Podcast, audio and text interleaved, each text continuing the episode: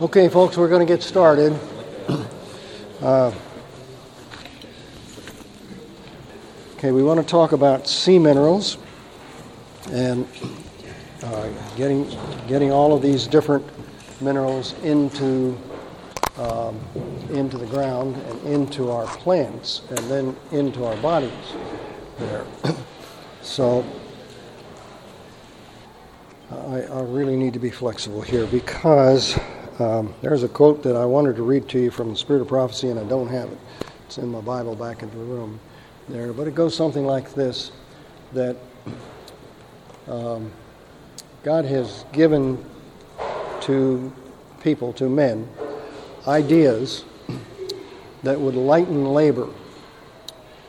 Um, and, and if He had not, uh, that the human race would have been extinct before this.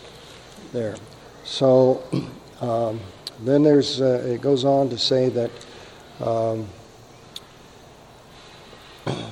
that um, God has given these different ideas, uh, and that we should study so that we have the best methods in agriculture, in building, and in every line of work, so that the worker is well rewarded, um, and that this is exactly what God would have us do. In other words, He would have us um, study and and um, get get good ideas. Now that's what we're doing here all week. We've been studying about agriculture, been studying about modern things that we can do. Ellen White would agree with this right through, you know. So we're studying here the whole week on this. Um, and that when we do this, that there's a, there's a promise written into this thing. And when we, when we, proper, when we learn to properly treat the soil there, that the soil will, the earth that was created for man's benefit, will provide a living, a means of, of livelihood uh, for the diligent worker. so that's a promise to us that it will provide a living, uh, an income for the diligent worker there. okay, with the sea salts, um, well, let's just let's just let's just stop and ask for God's leading here.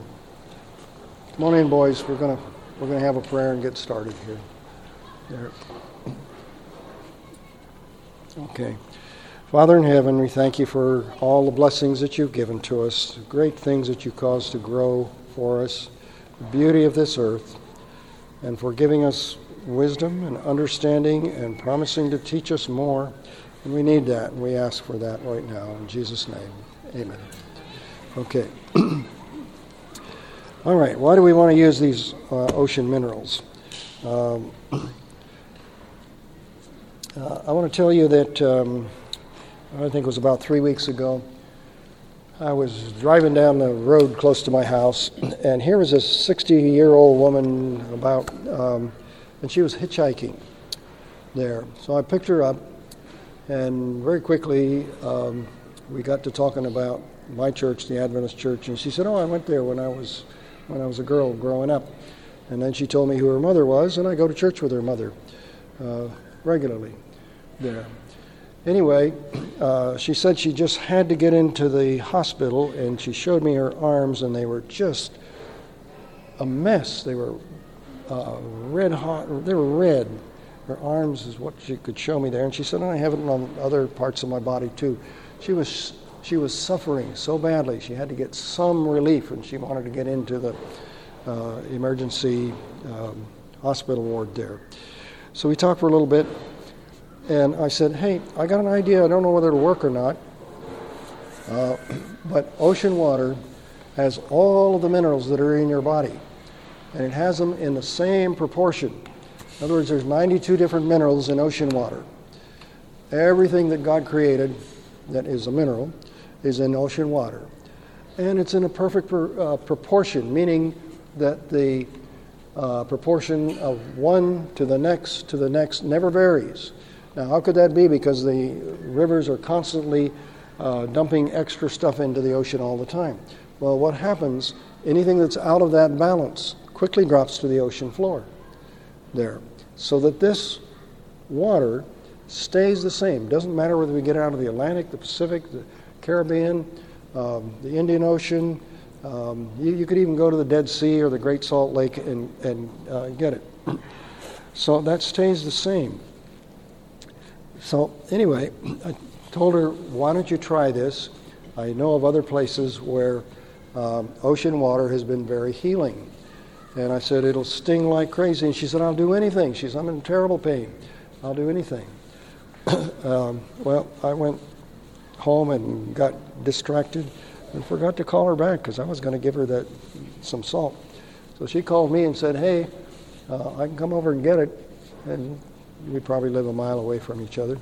So she drove over to my house and I gave her uh, a little container of ocean water salt. Now this is SEA-90, okay? Um, so this is just simply ocean water dehydrated with nothing added and nothing taken out. Um, the reason I use SEA-90, the reason I recommend that, is because there, there, are a lot of different ocean water salts that you can get. Uh, but most of them come from a dirty part of the ocean, like um, around Portugal or France uh, or other places. this stuff comes from Baja. Now, Baja is a long desert with no cities. Uh, Matter of fact, almost no fishing villages in uh, either. Uh, and uh, twice a year, the tide is high enough that it comes up, I think it comes up 22 and a half feet or something like that. It has to come up over 21 feet, and then it spills into an estuary. Just does that twice a year, two times a year. Well, out there in the desert, it quickly evaporates, and then without any processing other than just um, gathering it up, and grinding it up uh, without any processing. Uh, that's what SEA-90 is. That's what you want. Now you can get a, a heavy grind or a light uh, uh or a big chunks or little chunks. I like, I like the fine grind because it dissolves easier that way. Um, anyway, um, so I gave her this salt, and um, she called me, I don't know, a day or two or so later, and she said, Yeah, you're right, that stuff stung like crazy. But she said, I was determined to get some relief. And she said, It's totally gone. That, that ugly um, redness, um, hey, there was pus coming out of her arms there. Uh, and it had healed it in just a short time there.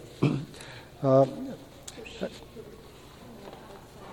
Pardon me? She put it on her skin. Not the salt. She took the salt and she dissolved it in water.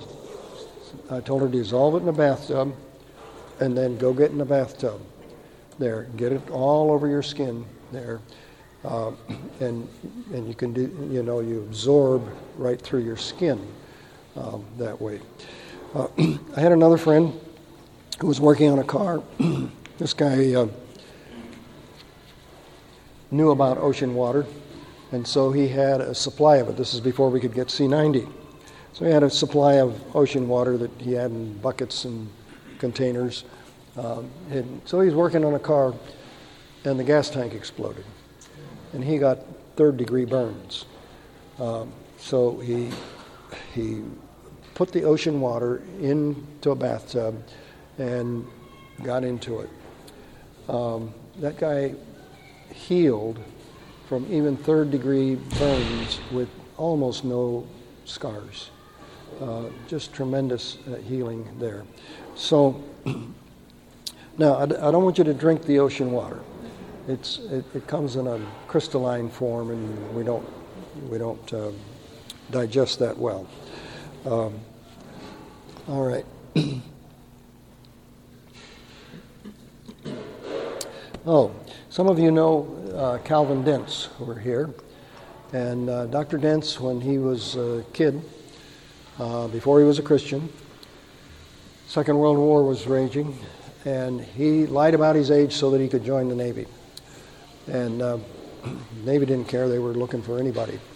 Uh, uh, so he was on a ship And w- one day that uh, it was so hot and so steamy, so uncomfortable that one of the sailors on the ship said, Hey, I just can't stand this anymore. I'm going to take a swim. They weren't supposed to, but he said, No, I'm going to take a swim. So he dove in and uh, almost immediately was attacked by sharks there. So the water is red all around him, and the sailors with difficulty got him back into the boat. But he had lost a lot of blood there, so much so that he wasn't going to survive there.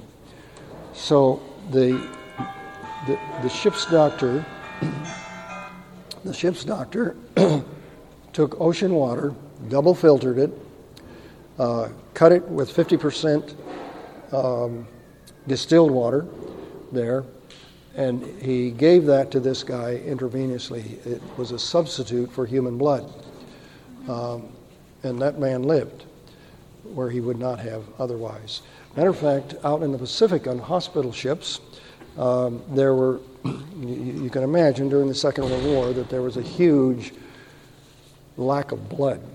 And so this was a regular practice. They would double filter the ocean water and then use that as a substitute for, for human blood. It's that close. Now, there, there are some differences. Uh, there are three main differences. Uh, my blood is red, and the ocean water is pretty clear. So we have a lot more iron in our blood than is in the ocean. Most of the iron in the ocean drops to the ocean floor, it doesn't stay in solution. So, therefore, our blood is red and the ocean is clear. The second difference is that phosphate does the same thing. There's lots of phosphate in the ocean. it's in bones, it's in shells, and some little nodules on the ocean floor.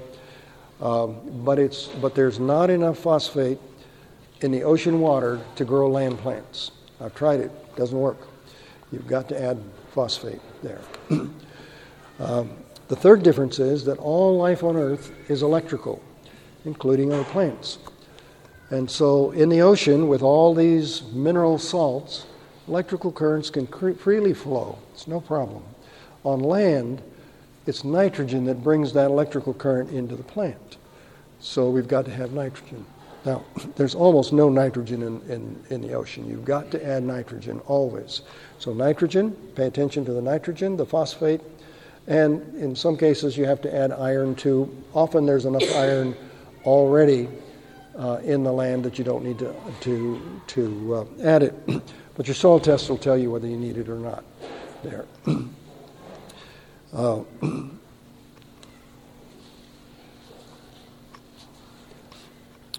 now, uh, I said don't, uh, some of you heard this already in the last session, so don't drink the ocean water. It's in a crystalline form. No animal can use it directly. We might get a little bit of uh, advantage from it because of the flora in our gut. Uh, but no animal can use it directly, not even an insect. Only plants can do that. So they take it up through the roots, and in the leaf of the plant, which is the factory for that plant, it combines it with carbon from carbon dioxide. Now we have an organic food. Now we have a very healthy food that your body can use, um, and you don't have those toxic effects there. now, how How toxic is, is this uh, ocean water? Well, uh, we all have a lot of salt in us. If I cut my finger, it's salty. Uh, if I get a tear or a drop of sweat into my mouth, it's very salty. We'd die quickly without that salt. We have to have that balance of salt. Um, but if I take five little teaspoons of salt at one time, doesn't matter whether it's SEA-90 or or one of the other brands out there. I'm talking about the refined stuff. Five little teaspoons is a lethal dose. That's enough to kill me. So, what's necessary for health out of balance is very toxic. Okay, the same thing happens with our plants and our animals and our soils. So, uh, so this is this is an, an important that we get that soil test and uh, know what we're dealing with there. Let's say that you are in a desert area. Uh, let's take the San Joaquin Valley. The San Joaquin Valley in Southern California would be a big desert except for irrigation. Beautiful mountains, uh, so it catches the rain and and uh, now we can irrigate that part of the world and grow grow a tremendous amount of food in that one valley there. What's happened because of the drought there in the last few years is that they've had to take more water out of the wells because the reservoirs were dry. We had a drought there. And so the water out of the wells is salty. It's a lot saltier than what comes from the mountains. So in the past, they would monitor this, and so they would take some out of the wells and some from the reservoir and try to keep that sodium level down. Um, boy, the last few years, the sodium levels have just gone up and up and up because we've had to take more and more from the ground, and there hasn't been enough in, in the mountains.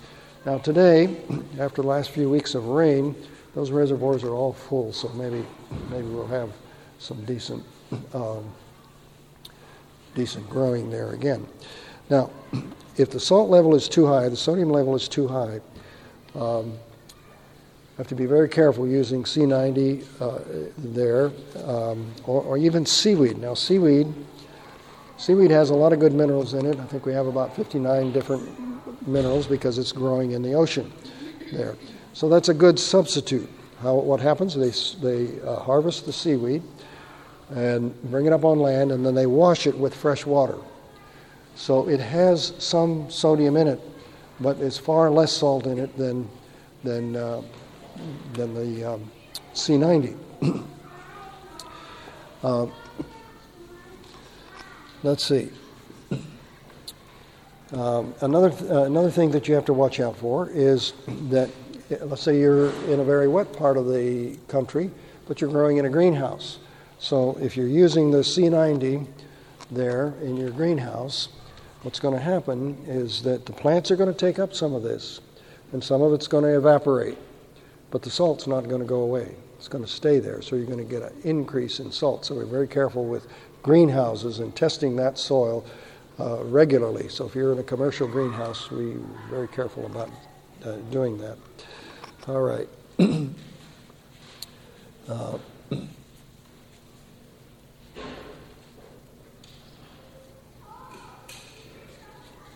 Okay, I did talk about arsenic the last time, all these different minerals, but when we, when we uh, make them into, when we run it through a plant uh, and make it into an organic food, it, it is just so much better and healthier for us.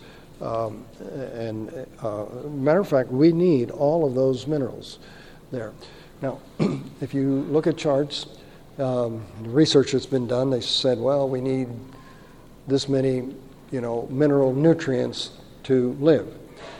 And uh, then, as more research is done, they add more to this, and they, that list keeps getting bigger and bigger. My belief is that God created all those minerals, all those nutrients, and that we need all of them. He didn't make them just for junk. They're all needed and all useful for us there. uh, they're certainly useful in the, in the plants. Uh, right now, we have in Florida something called, what is that, citrus greening. Um, do you have? Yeah, I'm not sure. Uh, all the citrus trees are dying. Pardon me? What's killing the citrus trees? Yeah, there's a disease that's going out and killing. Canker? What is it? Canker? Well, they call it uh, citrus greening. Does anybody know what that name is? No. Well, anyway, uh, as you as you drive along, you can see it in orchards, uh, in orange groves and citrus groves there, and it's killing the trees, and they they don't have a solution for it there. Now you have some citrus trees. Are they healthy? So far. So far, okay, good. Do you use ocean water on them? I just put ocean water on them right before we came up here. Okay. And we haven't had them in the ground very long yet. we're still new, so yeah. Okay. Uh, a few years ago, there was another disease here, and they called it young tree decline. And it happens on citrus trees. Uh, a nice young tree that comes up and they grow healthy and they look good, and all of a sudden they wilt and die. Uh, they called it young tree decline. So, uh, some uh, citrus growers, excuse me, some citrus growers uh, started to use SEA-90 they took a they took a grove and put a line down the middle of it, and part of the grove got SEA-90, the other part got no SEA-90. All the grove got the same fertilizer. Everything else was the same except that we had SEA-90 on one side.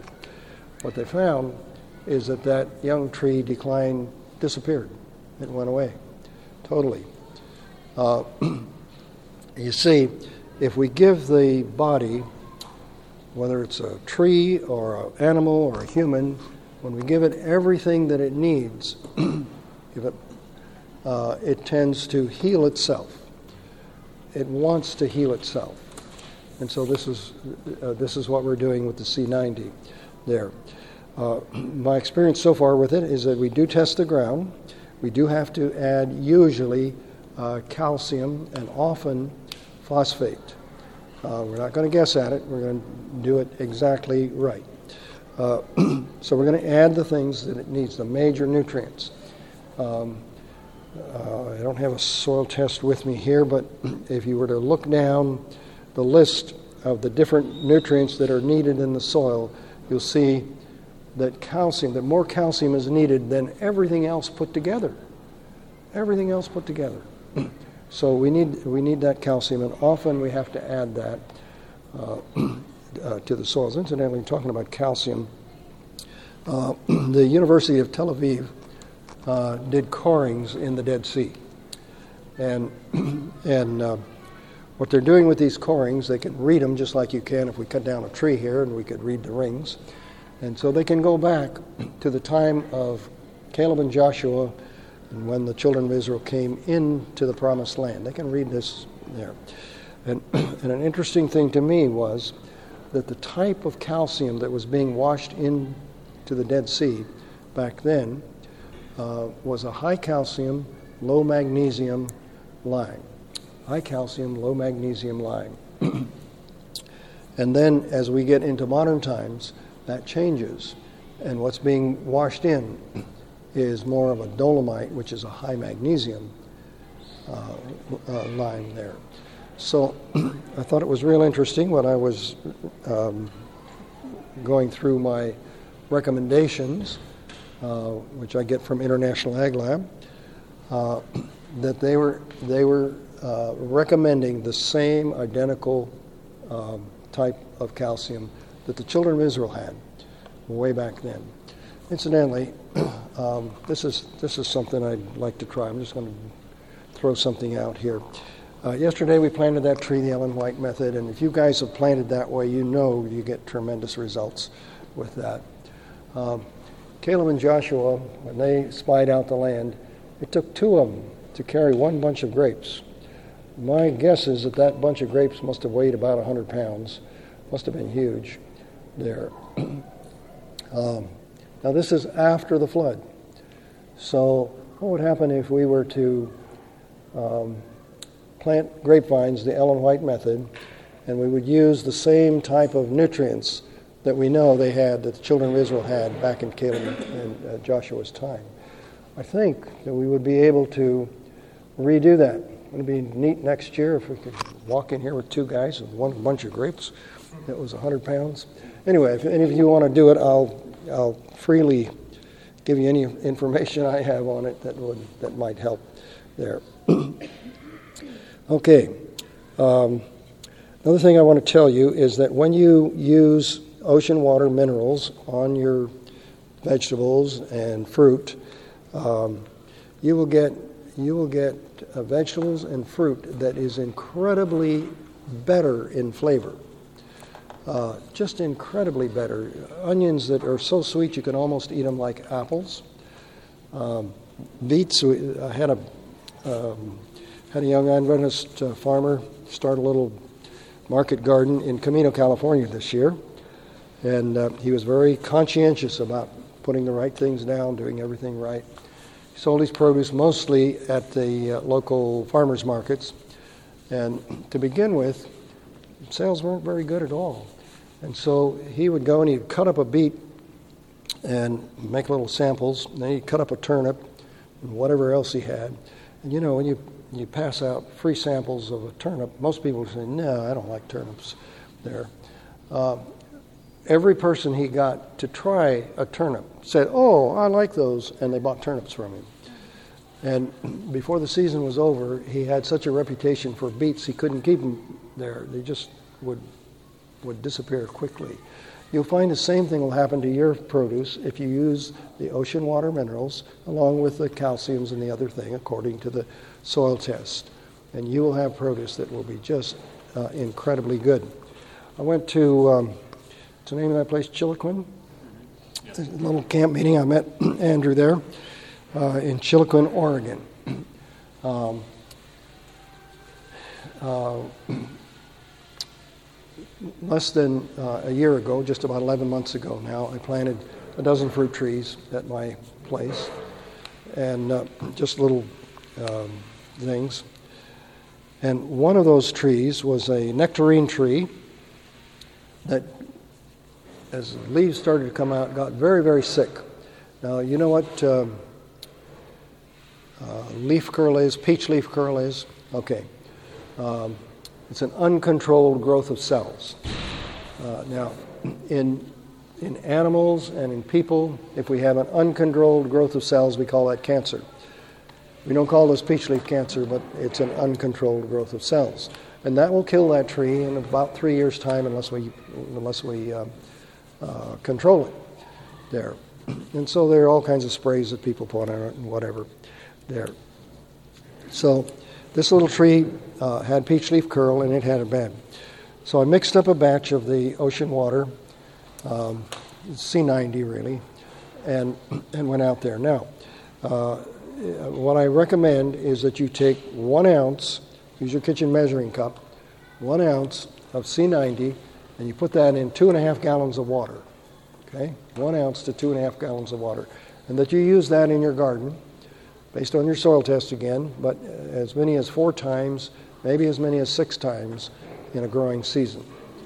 Okay? Yes. I want you to use the SEA-90, use one ounce, use your kitchen measuring cup. Okay? Don't try to weigh it out, just use your kitchen measuring cup there in two and a half gallons of water. Okay? Mix that up and then drench your plants with it. In other words, use a a, a, watering can or something and just go right over the row with that and get that out there. Now, uh,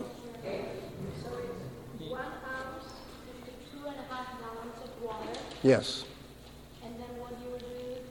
All right. Now you're going to put it, put that into uh, a watering can, and depending on your soil test, that's enough to do one row or six rows.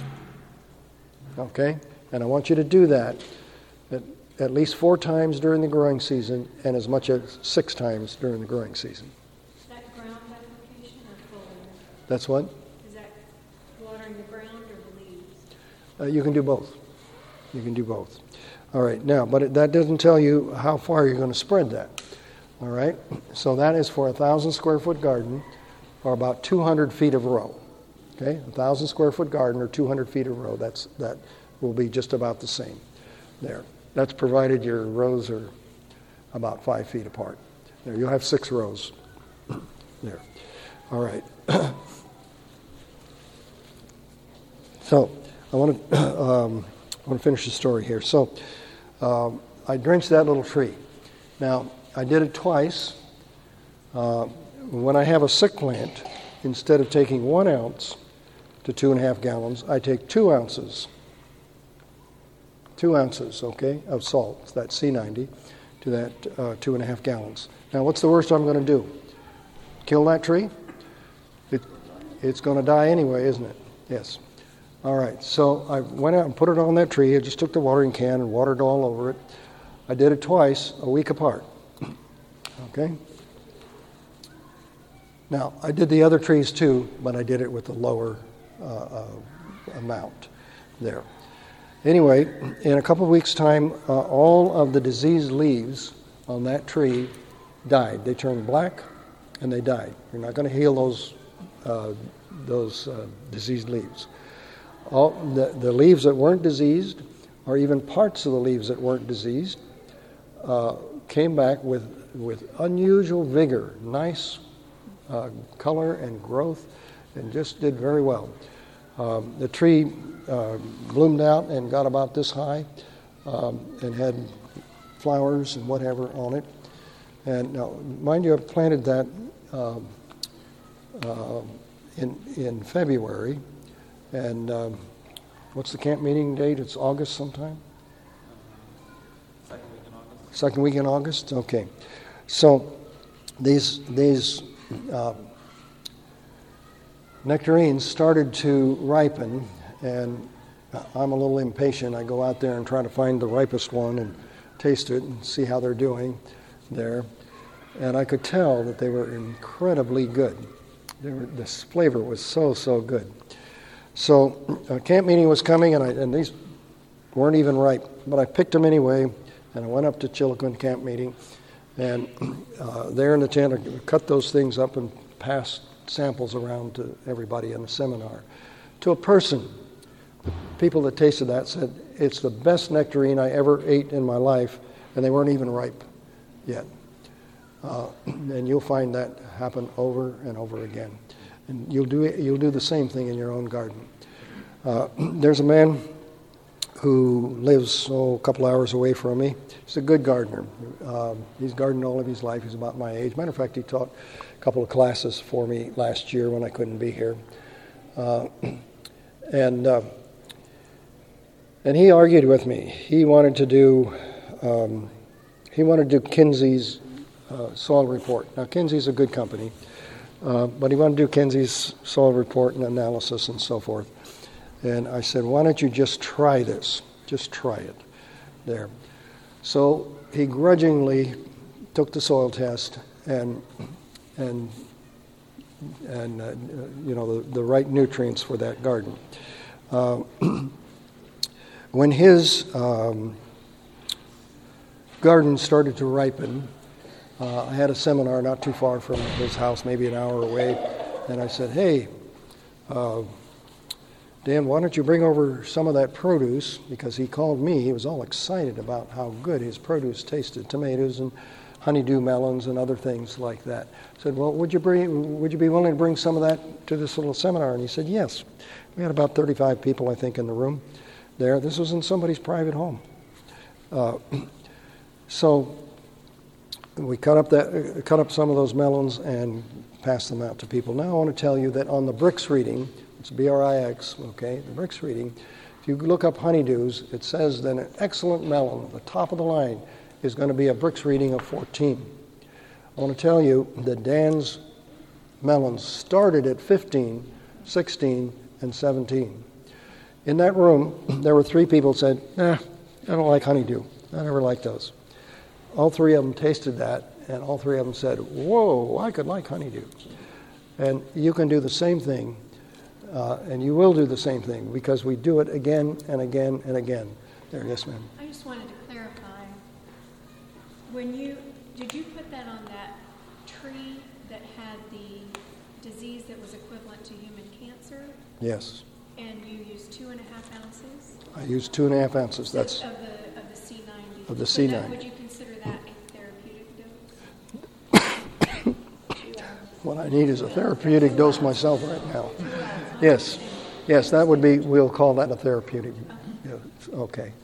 Uh, Is that on the tree or around the tree? Well, I put it in the water, and then I just water that all over that tree, and of course, plenty falls to the ground. I want plenty to get in the ground too. Remember, I did it twice, a week apart. Leaves and ground. Leaves and ground. Yes. Have you used all of it two and a half gallons at one time, or you used Uh, depends on the size of the plant. Um, that tree, I probably used, um, I, I don't remember now, but I probably used at least a gallon of that um, on that tree. I, I overdosed that tree, therapeutic dose. Um, worst I could do is kill it. And, yes, and instead, it's the healthiest tree out there. It's very, very healthy there. Yes, I didn't understand with that man, your Dan, your neighbor. Did he try your, your method? He tried my method. He, I'm going to sit down. He tried my method. He grudgingly tried it. And when his produce started to come in, then he called me. He's got a refractometer. And he called me. He said, Lynn, he said, I can't believe this. There. Now, we had some of his pears, and uh, what else did we have from him this fall? Uh, grapes, Grapes were great. uh, pears, I think 24 was the Brix reading. Rick's reading of 24, Grapes were between maybe 25, maybe it's upwards 28. 25 to 28. Yes, just incredibly good produce. We were heading to uh, Southern California for, for a seminar, and we were late. We stopped to get this produce. We put it in the back of the car, not thinking about it, but it, We didn't put have ice in the container. we didn't have ice in the container. We ended up throwing away some of that stuff because uh, there. But, um, reading dropped by like 10. pardon me? The Brix reading dropped by 10. The Brix reading dropped because we didn't take care of it. Yes, by about 10. Yes. There. All right. Yes, sir. You know, the higher the Brix and the higher the, the minerals, like we have a, a light bulb that you can plug into that fruit, and, and when in the higher the the Brix level, higher the, the mineral content in that, the bulb will burn like it looks like it's ready to explode. so if you take one a tomato or you take a pear or a peach from like Whole Foods, and you were to check like the Brix from the would be like a four from Whole Foods, organic tomato. And if you took one that you mineralized it and you used that probe that's connected to the bulb, that thing will burn right away. And the, the body's the same way. Yes. We find really interesting things out here. Uh, another thing that uh, I want to tell you is that you need a fence around your garden. Um, when, when animals in the neighborhood, when they get a taste of your garden, they're going to pass up 10 other of your neighbors' gardens to get yours. Uh, so you've got to have a decent fence uh, around it there. Where, where do you buy your salt well, I have a source out there in California that I get it. If, you've got a home garden, you don't need but a little bit, and you can get that from me if you want a little bit, including shipping. It'd be fifteen dollars to you. If you've got a farm, we want to get it to you in fifty-pound bags.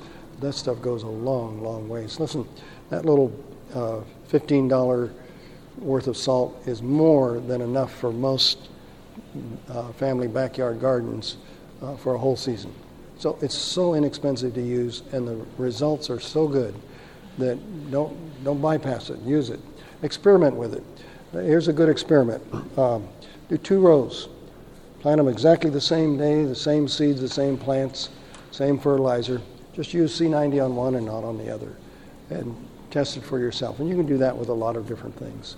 There. Yes.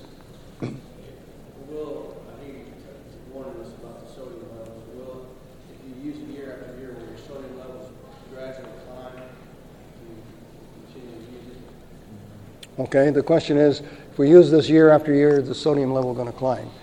Maybe if we're in a dry area, it is going to climb. If we're in a wet area, sodium and also boron, those are the two things that cause a toxicity in the soil if we get too, mi- too much of it. We need both of those. But if we get too much of it, it's toxic. Now, if you're in an area that gets maybe 20 inches of rain or more a year, and this is outside gardening, the, the boron and the salt quickly leach out. So you could use it year after year after year. Um, but we do we want to do it scientifically. We want to know what we're doing there. Yes, sir. I live very close to the Pacific Ocean. The water's very clean. Can I take the seawater and dilute it in some way and save the expense of buying a commercial product? Absolutely, Rod. so the question is, Rod lives real close to the Pacific Ocean in Australia. Can he just go down and get some water? Absolutely. How you do that? Uh, if you've got a clean part of the ocean, now please go to a clean part of the ocean. Don't go to a bay. Go to a clean part of the ocean. Just wait out and get some water and bring it back in. Uh, what I do, what I did before I could get SEA-90, was that I'd go to a spot in the ocean that was clean in Northern California. I'd wait out with a, with a couple five gallon buckets. I'd put about four uh, gallons of water in a bucket. I'd have a plastic bag inside the bucket. So I would tie that off. Then I'd put a second plastic bag around it so stuff didn't slosh out in my car on the way home. All right, how are we going to dilute that? Take that ocean water uh, and take one part of ocean water to 10 parts of fresh water. So one liter to 10 liters, and we would be just fine. And that, so that goes back to your one ounce per two and a half It's, gallons. it's a, a, identical to that. One to ten. Yes. Yes. Now there's some there's some variations on that. If we got that water out of the Dead Sea or the Great Salt Lake, uh, there's far less water in it. But Pacific Ocean water is about um, 90, uh, 96.5% water, 3.5% solid, and that's that's pretty good anywhere. Yes, ma'am. Did you say don't go to the bay? Don't go to the bay. Don't go to the bay. The water's going to be not not uh, there. We got a question.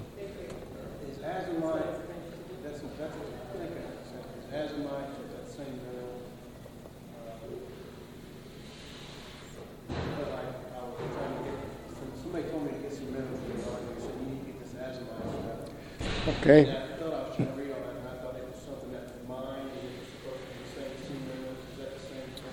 Okay. The question is, um, is azomite the same thing, and can we use azomite instead?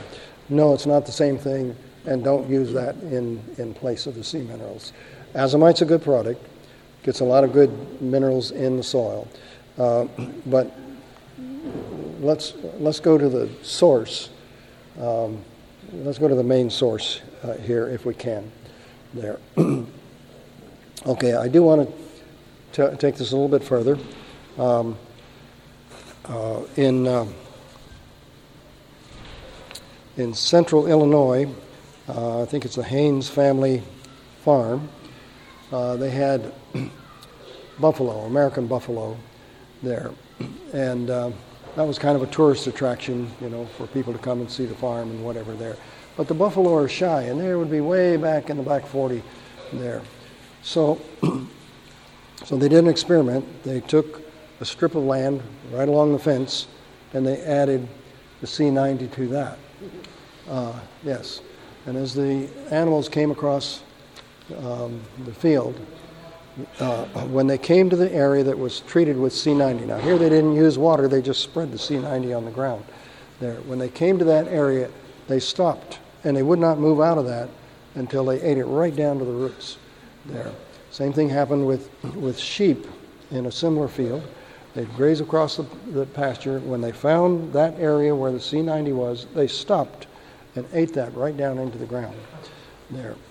Uh, I'll give you another illustration. um, on one farm, growing corn. This is non-GMO. Um, uh, they took the field, cut it in half. Both fields are, are same corn, same everything planted at the same time. The only difference is that one got ocean water minerals and the other side did not. Now, when it came to harvesting, this is a, animal farm there. Came to harvest this stuff.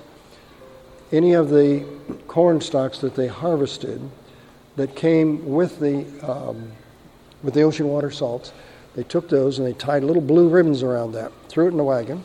Then they took corn from the other side and they didn't tie any ribbons on that. They put that in. They mixed that all up in the barnyard together.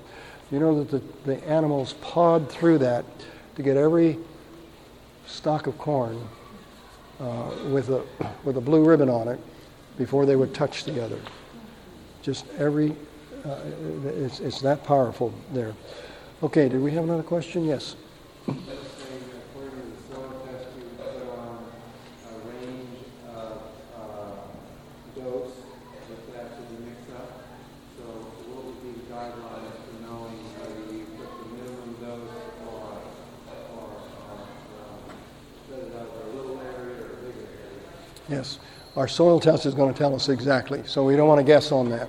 When we planted that tree yesterday, there was already uh, ocean water salt in that in that tree, uh, in that tree planting kit that we had. The soil testing you use, it comes back and says use this much, or do you interpret that soil test for yourself, or how do you know from the soil test that it's It'll it'll tell us exactly what to do. That's what happened with my friend Dan. He had been trying to interpret Kinsey's reports Uh, and he had done all this math, and he'd worked at this for years, and he wasn't getting the results that he thought he should. I said, Dan, just try it once. You know, just try it on a small area if you don't want to put it in the whole garden. And so he did, and just incredible results. So um, it, it works there. So are you saying Mm-hmm. follow, add what, what the test says and then also do the SEA-90? The, the test is going to tell us how much SEA-90 we can put on, as well as other things that we need. Whatever company you go to, they'll tell Yes. you how much SEA-90 you need? No, most of them won't. Or what company do you need to go to? Uh, I, I use International Ag Labs, and, and if you want, you can take down my web page if you want it. It's suncountrygardens.com.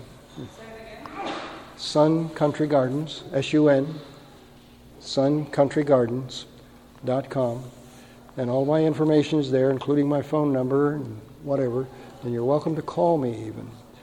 Uh, when you go there to that webpage, uh, when you go down, I don't know, four or five things, whatever comes up there, you'll come to a page that says High Brix on the top, B R I X on the top. And it'll say High Brix, B R I X on the top. That's the order form, okay? Now, if you're a big farm, we might be. Uh, let, me back up here. I only, I only want you to get two things. The first thing says uh, soil test and recommendations. Okay, that costs $50. That's the same price I pay for it.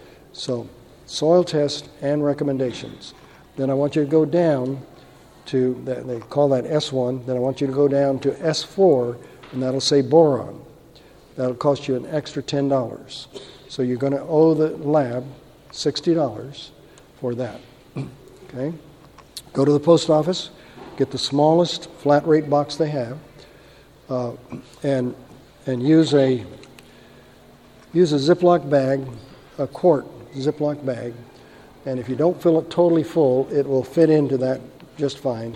That'll cost you another um, $6.80, I think. So for $66.80, we're not guessing, we're going to know exactly what your soil needs, what to put on, what not to put on there. So you're Okay. saying you'll evaluate it? Uh, yes, we, we evaluate that. I see. Yes. So you're Now, involved with this um, international? I- International Ag Labs. I'm, I'm like a rep for them. I'm not an employee there. Now, when you get your soil test back, when you get your soil test back, I want you to call me. All right? My phone number's there. I want you to call me as soon as you get your soil test back. And I will go over that. We might be 3,000 miles apart, but I'll know exactly what to do with your soil there. Uh, okay, yes, ma'am? Could you explain again why using SEA-90 would cause salt to build up in a raised bed versus just a field? No, it's not going to raise any more in a raised bed. thought you said it. I'm sorry. No, it's not going to raise any more in a raised bed than in the field. What's going to make In a greenhouse. in a I greenhouse? meant to say a greenhouse. Okay, in a greenhouse because it's not raining in the greenhouse. It's not raining in the greenhouse. But you're But it's very controlled water. It's very controlled water. Yes, yes. Now, let's say you have a greenhouse, and and you want to use the SEA-90. Uh, what's going to happen is the plants are going to take up some of that water, and some is going to evaporate. But the salt's not going to evaporate. How does it evaporate outside? It gets washed away. It gets leached out by the rain. Mean, because you could water your greenhouse more than it rains outside. Exactly. That's the point. So water your water your greenhouse. Well, overwater the greenhouse enough so that so that the salt and the boron is taken out. Okay? Yes, sir. Probably in a greenhouse, you, you give it the SEA ninety, like you said, five, six times a year or a season, and water it, and you take it out, is that what it? Yes. Also, also in a greenhouse, uh, often we are growing 12 months out of the year, and so we're going to be using more of this because we're harvested one crop and we're right on to the next. Test it, and you do it periodically.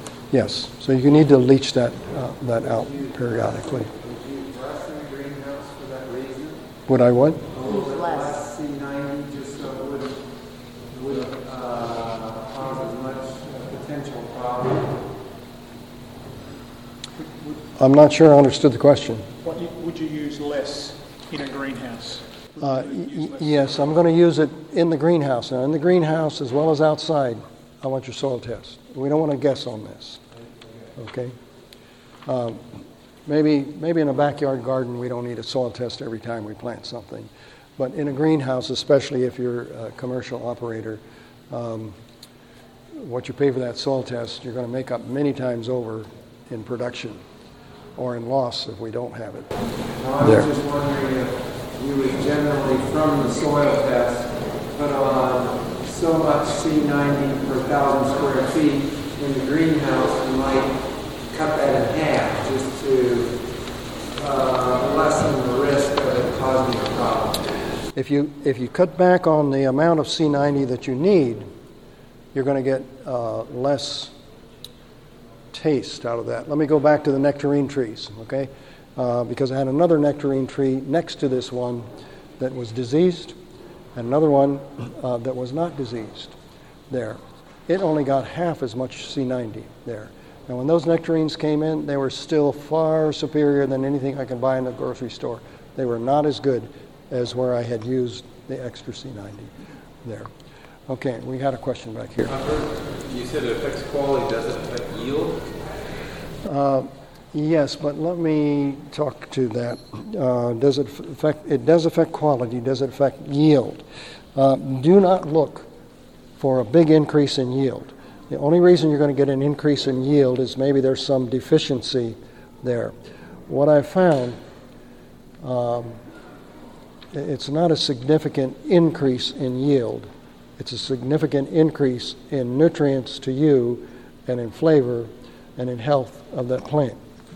Uh, it will, it will, uh, SEA-90 in a greenhouse over a period of time, what are you seeing in the subsequent soil tests? uh, we're going to see a ra- raise in, in the uh, sodium levels there. Yeah. Then what are you doing to correct it? Leach it out. Just use it over over water. Just just water it so it gets out there. Okay. Yes, sir. I have several uh, mature fruit trees. Okay, they, they have produced in the, in the past. The last couple of years, they have not. Um, so would I put the seed 90 before the buds start to form? Okay, it's a good question. Where do we put this SEA-90 on? Uh, I want to take you to another uh, story of another peach tree. When I first started this, uh, had a grandson, and he planted a peach tree for me, Ellen White method, uh, and um, that tree got very, very sick with peach leaf curl. So I had been reading about this, and I thought, oh well, I'll try this. I went out and doused that tree, uh, and the same thing happened. All the diseased leaves fell off the tree. Everything else that came on was nice and healthy and green there. But I got the biggest surprise that fall when those peaches began to ripen because they were the best that I'd ever eaten there. So now the next year, um, that tree didn't have any peach leaf curl. So I didn't treat it and uh, didn't worry about it. uh, the peaches started to ripen, you know, and again, I'm impatient, so I'm out there trying to find the ripest peach to taste it. And I thought, well, these are good, but they're not what I had last year. So I immediately went out, mixed up a, a batch of ocean water, and drenched that tree. Again, I did it twice uh, over two, two weeks. Didn't work. It didn't work. You've got to get those minerals to the plants, to the tomatoes, to the carrots, to the peaches. You've got to get it while that fruit is growing. If you wait to the end, it's too late. You won't get it. So put it on periodically over the growing season. You'll have far better, far better results there. A couple of them have a uh, like an orange gel. How are we doing on time? It's always between the branches, and uh, also one of them had it where the, the tree meets the soil, and had a hole in it, and then I saw a lot of ants go in and out of that hole. Okay. So would that SEA-90 take care of that? Okay, let's talk about several things here because I want to address that. All right. Um, uh, when we have a disease, uh, when we have an insect problem, fungus, whatever, uh, we're conditioned to think, what can I do to kill that? Okay? Let's get rid of that idea. Instead of what can I do to kill that, ask the question, what can I do to make that plant's immune system stronger? Because that plant is going to overcome that if it has everything uh, that we need. So make that um, plant strong so that it will that it will make itself healthy. Now, uh, let me give you another illustration. There's a flea, flu uh, epidemic going through the country. Whether or not you get flu uh, has far more to do with the strength of your immune system than it does the strength of that flu bug. So get the immunity up. Give everything that you need. And, and that tree will heal itself, and even our bodies heal themselves that way. Same with, with animals, if you have any stock animals or whatever. Now, I want to go back to, the, to your question uh, because you said these trees gave you little fruit there. Some time ago. Okay. So, what do you do?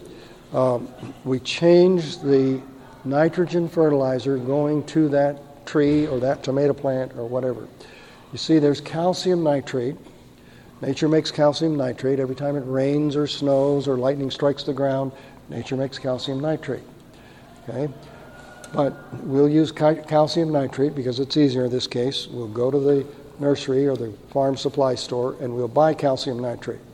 Calcium nitrate in a bag is not organic. There's no way we could ever certify that organic. It's made from uh, petroleum products in a chemical fertilizer uh, plant.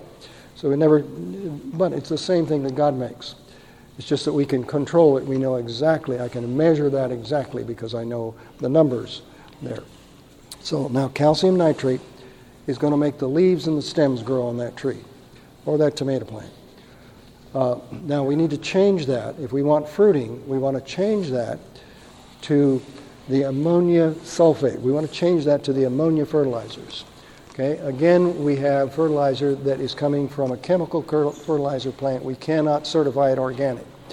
Again, when you, God makes this, nature makes this, when you drive by a barnyard and it stinks, uh, nature is making ammonia uh, um, sulfate. Uh, you have a compost pile that stinks, it's the same thing there, okay? Again, we want to measure that out exactly. And when we, when we change, uh, when we change that, uh, we get uh, very interesting results. What will happen? We turn off that tree from growing leaves and stems, and we turn it on to growing flowers and fruit. And you can see this.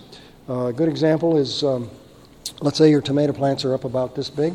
You've got a few buds that are starting to come, but you think it should have more tomatoes. Switch that fertilizer It'll stop growing higher.